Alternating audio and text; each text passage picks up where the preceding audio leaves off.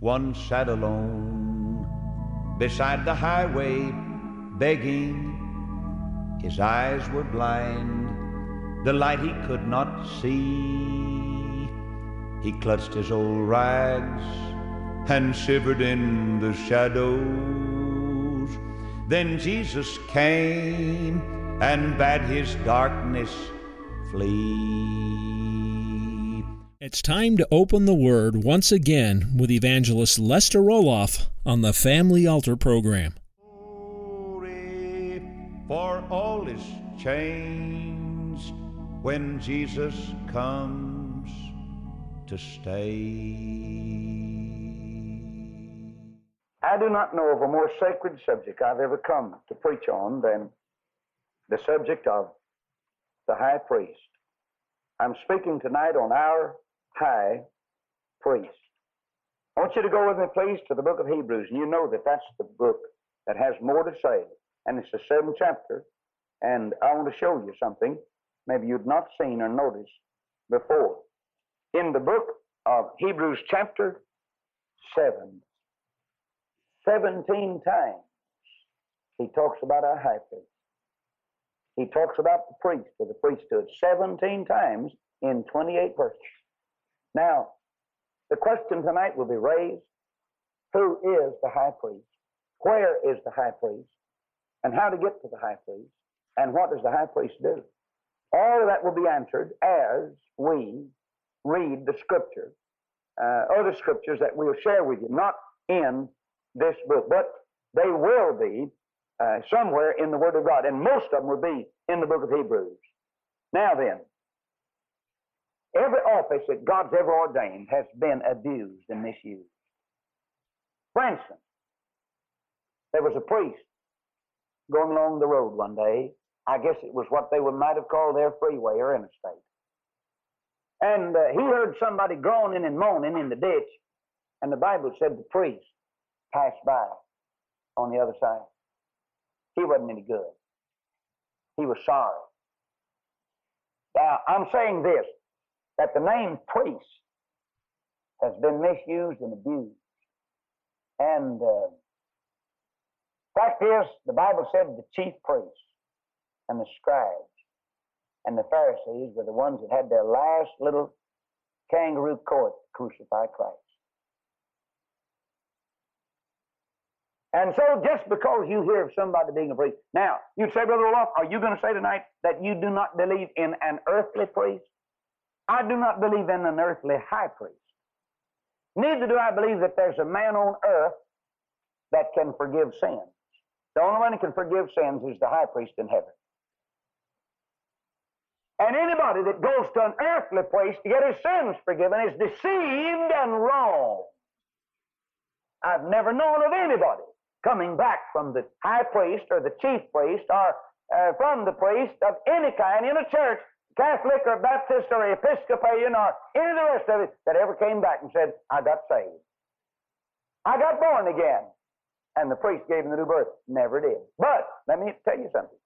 If the priest can really say and tell the truth, I now absolve thee from thy sin, if he could do that, then Jesus died in vain. And so let's get something real straight now so you won't be deceived. I can come as near forgiving sin as any priest on the face of this earth, and I am a priest. But I've got news for you. You are a priest also if you've been saved. I believe in the universal priesthood of believers. Every believer that's been saved is a priest in that he can intercede. You've been praying for a brother. Some of y'all prayed for your brothers and your kinfolk. You've been telling me. Now, that's a priest. You know why? We're interceding for them. We're interceding for them. I'm praying for lost. I'm praying for some of the girls. I prayed for them today. I called their names. And I interceded. I'm a priest. I'm not the priest. I'm not the high priest. But I have the privilege of interceding for the girls. And I don't know whether it means anything to you or not, but as far as I'm concerned, when I get a burden for you, I'll call your name day after day and ask the Lord to say, I'm a priest. I'm a priest. Now, if I was the high priest, all I'd have to do is just walk up to him and say, I'm going to forgive your sins and I'm going to get you straight, but I can't do that. No, sir. Now then, let's read the scripture Let's go to the 7th chapter. I want to ask you a question. Who was Melchizedek? Who was Melchizedek? He said, he talks about Melchizedek. High priest forever after the order of Melchizedek. Who was Melchizedek? I tell you, there's been a heap of discussion about that. Let's read and see what his characteristics are and see who could be Melchizedek. Number 1, verse 1.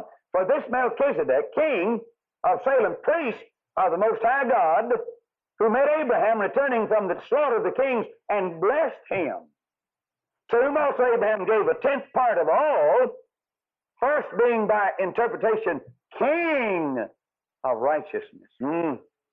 Well, that's a high title, isn't it? I don't believe I'd ever measure up that, do you? King of righteousness. He's the ruler of righteousness. And after that also king of Salem, which is king of peace. Who could that be? King of righteousness, king of peace. King of peace, see? Reigns in peace. Without father? Well, I've got a father. That couldn't be me. Without mother? Without descent, having neither beginning of days nor end of life, but made like unto the Son of God, abideth a priest continually. Now consider how great this man was, unto whom even the patriarch Abraham gave the 10th of the spoil. I'll say this, if that was Jesus, he was giving his money to the right one. That simplifies that, doesn't it?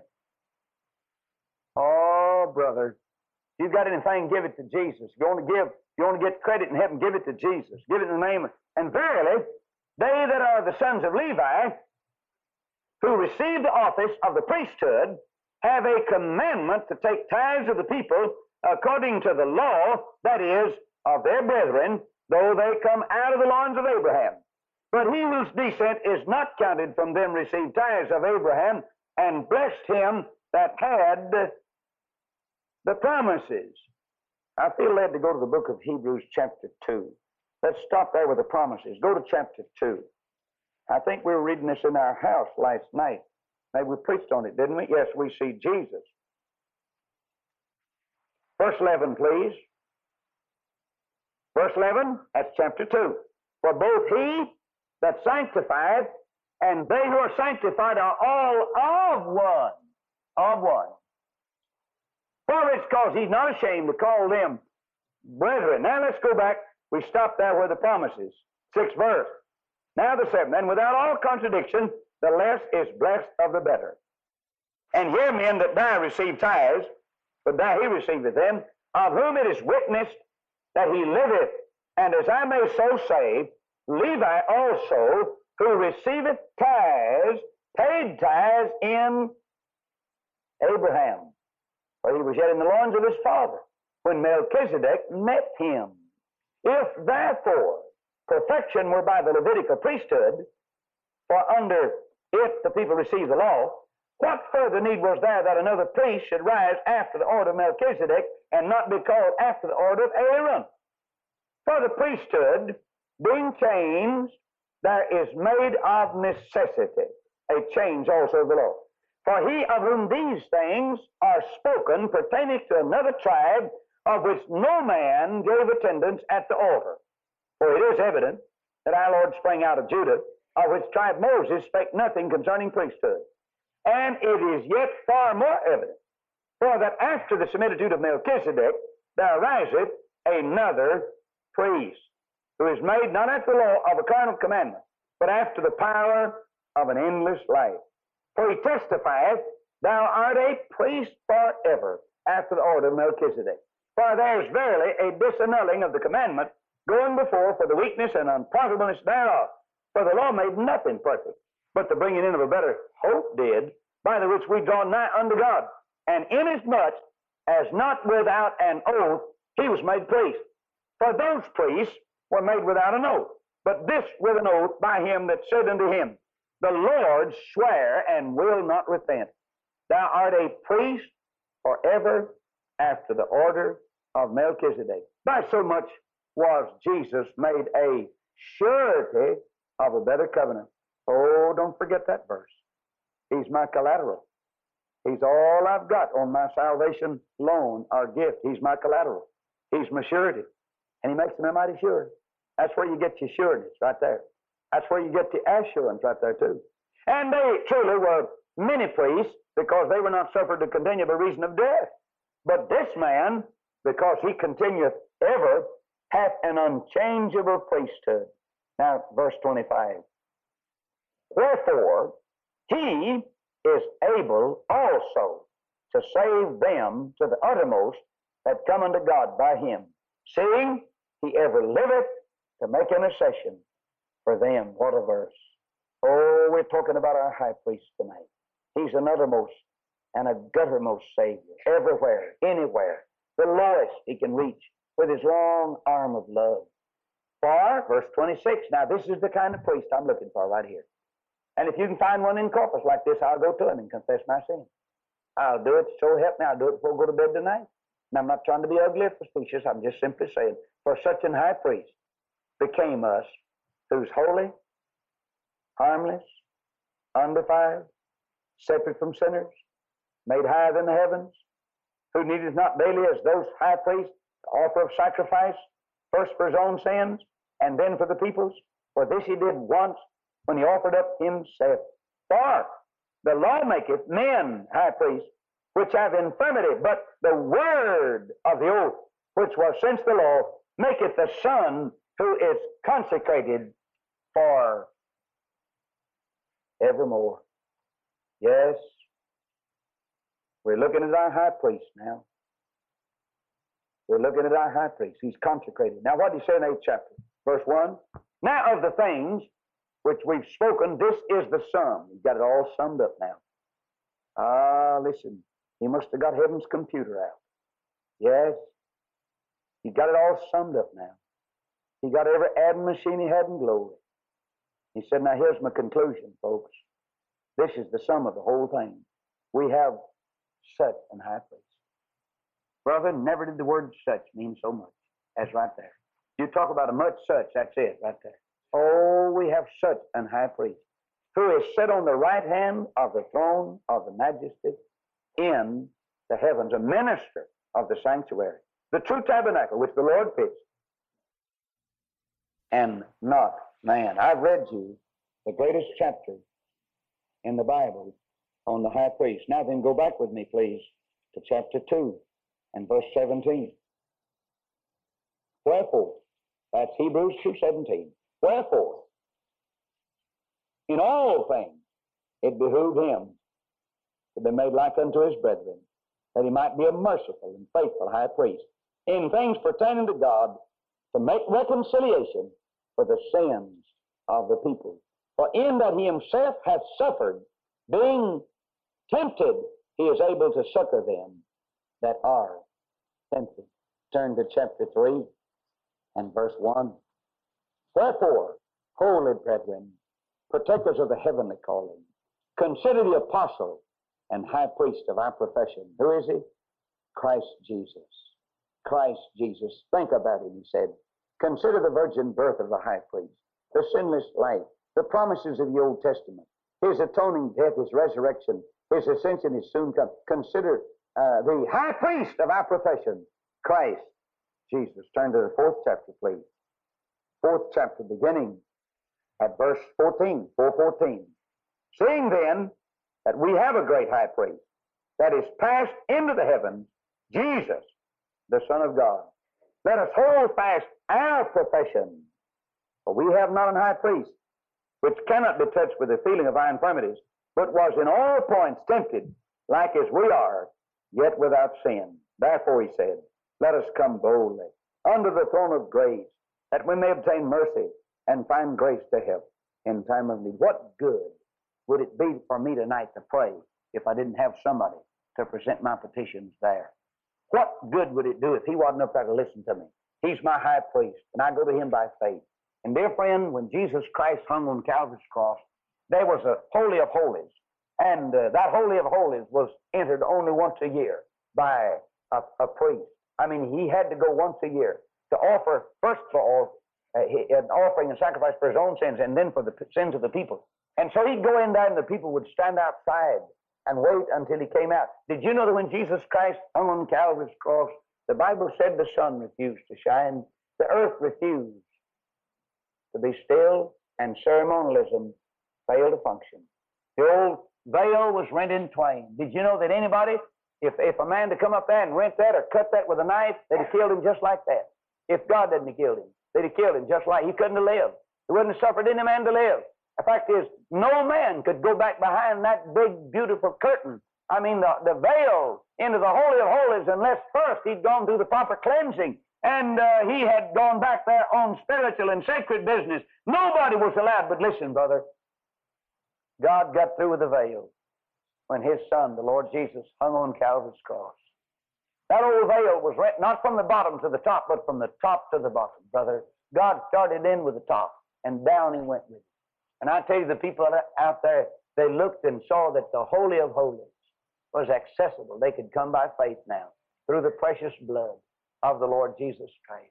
Never a more sacred or sweeter theme I've ever preached on than what I'm preaching on tonight. Think about it. A little girl that's full of the devil and sin, away from God, miserable and unhappy.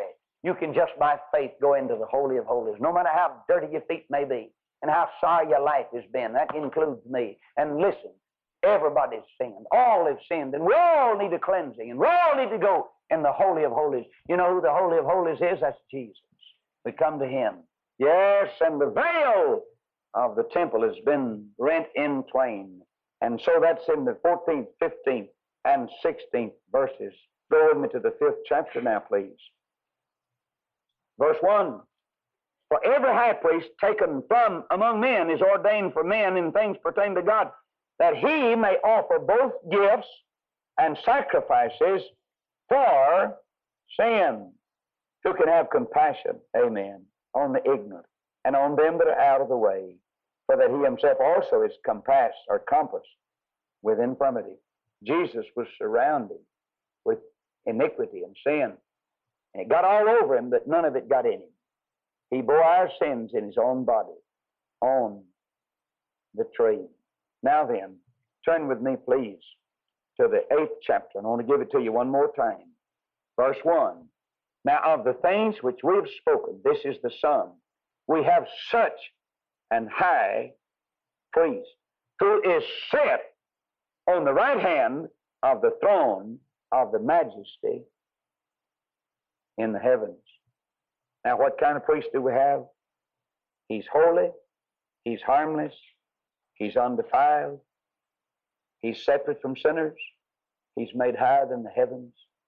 That's the kind of priest we have. Perfect is he.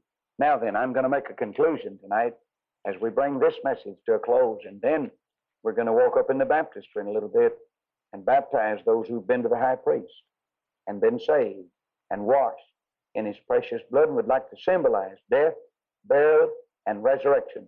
Will you turn with me to the book of Revelation? It's the last book of the Bible, isn't it? Revelation chapter 1 and verse 6. Now then, let's see if we believe in the other priests. Revelation chapter 1, verse 6. And hath made us kings and priests unto God. You'd say, Brother Roloff, but not me, because I'm so wicked and sorry, and I've sinned so much. Well, maybe we better go to the 5th verse then. And from Jesus Christ, who is the faithful witness, and the first begotten of the dead, and the prince of the kings of the earth, unto him that loved us and washed us from our sins in his own blood. Now then, we're ready. Why, he's made us kings and priests unto God and his Father. To him be glory and dominion forever and ever. Amen. Now then, turn with me, please, to the 5th chapter of the book of Revelation, chapter 5. Chapter 5 and verse 10.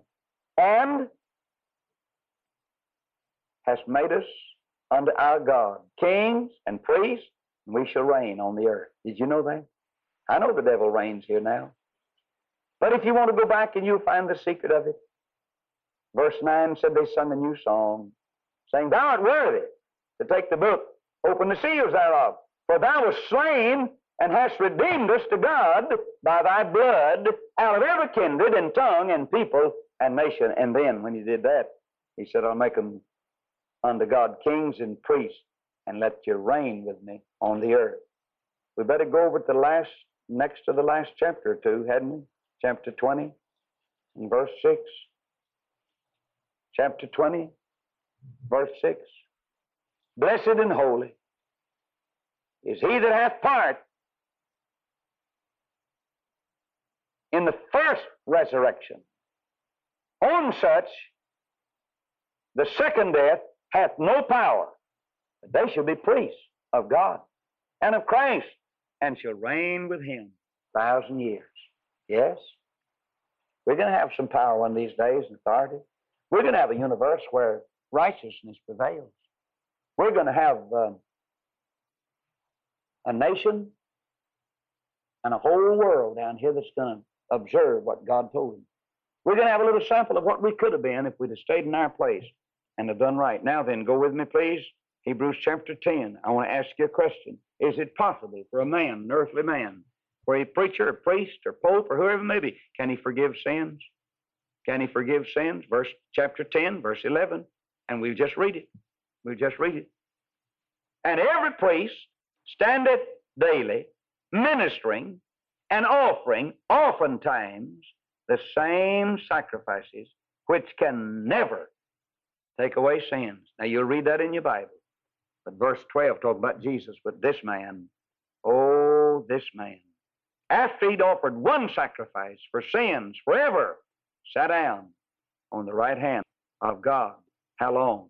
From henceforth expecting till his enemies be made his footstool. For by one offering he hath perfected forever them that are sanctified. Isn't that a wonderful promise? He's perfected us how long? Forever.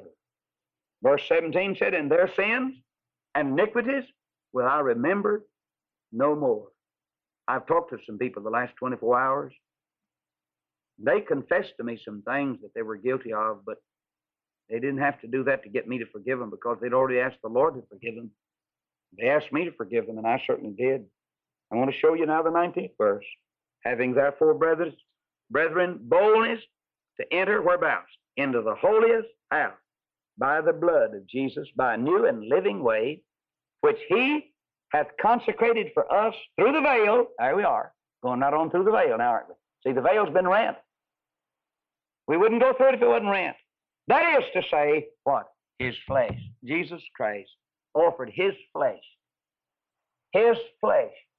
And he opened the veil for us. And his flesh was given. His life was given, that we might have life and have it more abundantly. 1 Peter chapter 2. And the message is done. 1 Peter chapter 2. What a challenge this is to my life and to yours. And it's time for us to go now and intercede for those that need Christ. 1 Peter chapter 2, verse 5. Wherefore also, it's contained in the Scripture, behold, I lay in Zion a chief cornerstone, elect, and he's precious, and he that believeth on him shall not be confounded. He's telling us in this great chapter that you and I, dear friends, are supposed to go and represent the priest. He said, I'm laying in Zion a chief cornerstone. He tells us, and Peter has a way of talking about how precious he is. Verse 4 said, to whom coming as unto a living stone, disallowed, there you are, disallowed indeed of men, but chosen of God and precious. I'm going to give you another verse in just a moment. Notice what he is. Unto you, therefore, which believe, he's precious. But unto them which be disobedient, the stone which the builders disallowed, the same is made the head of the corner. And a stone of stumbling, rock of offense, even to them which stumble at the word. That's it. They stumbled at the word, being disobedient, whereunto also they were appointed. But notice verse 9 now. But ye are a chosen generation, a royal priesthood, a holy nation, a peculiar people, that ye should show forth the praises of him who hath called you out of darkness into his marvelous light. Yes, a holy priesthood we are. Verse 5, Offer up spiritual sacrifices acceptable to God by Jesus Christ. Now, verse 15, what are we going to do about it?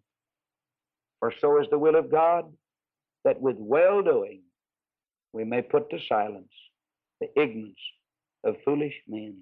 I challenge any man on earth to investigate the fruit of a New Testament church and then prove that God is dead. He's alive. He's still saving drunkards. He's still saving dope addicts. He's still making little old hearts change from ugliness to rightness. And he'll save you tonight if you'll put your trust in him. Thank you for joining us today on the Family Altar program with Lester Roloff. You may listen to the preaching and the special music of the Family Altar program 24 hours a day when you visit our ministry website, roloff.org. We love hearing from our listeners. If this broadcast has been a blessing to you, please write to us at Roloff Evangelistic Enterprises, P.O. Box 100, Fort Thomas, Arizona, 85536. Again, that's Roloff Evangelistic Enterprises, P.O. Box 100, Fort Thomas, Arizona, 85536. This broadcast is made possible by the prayers and financial support of listeners like you. Thank you for partnering with us, and remember that Christ is the answer.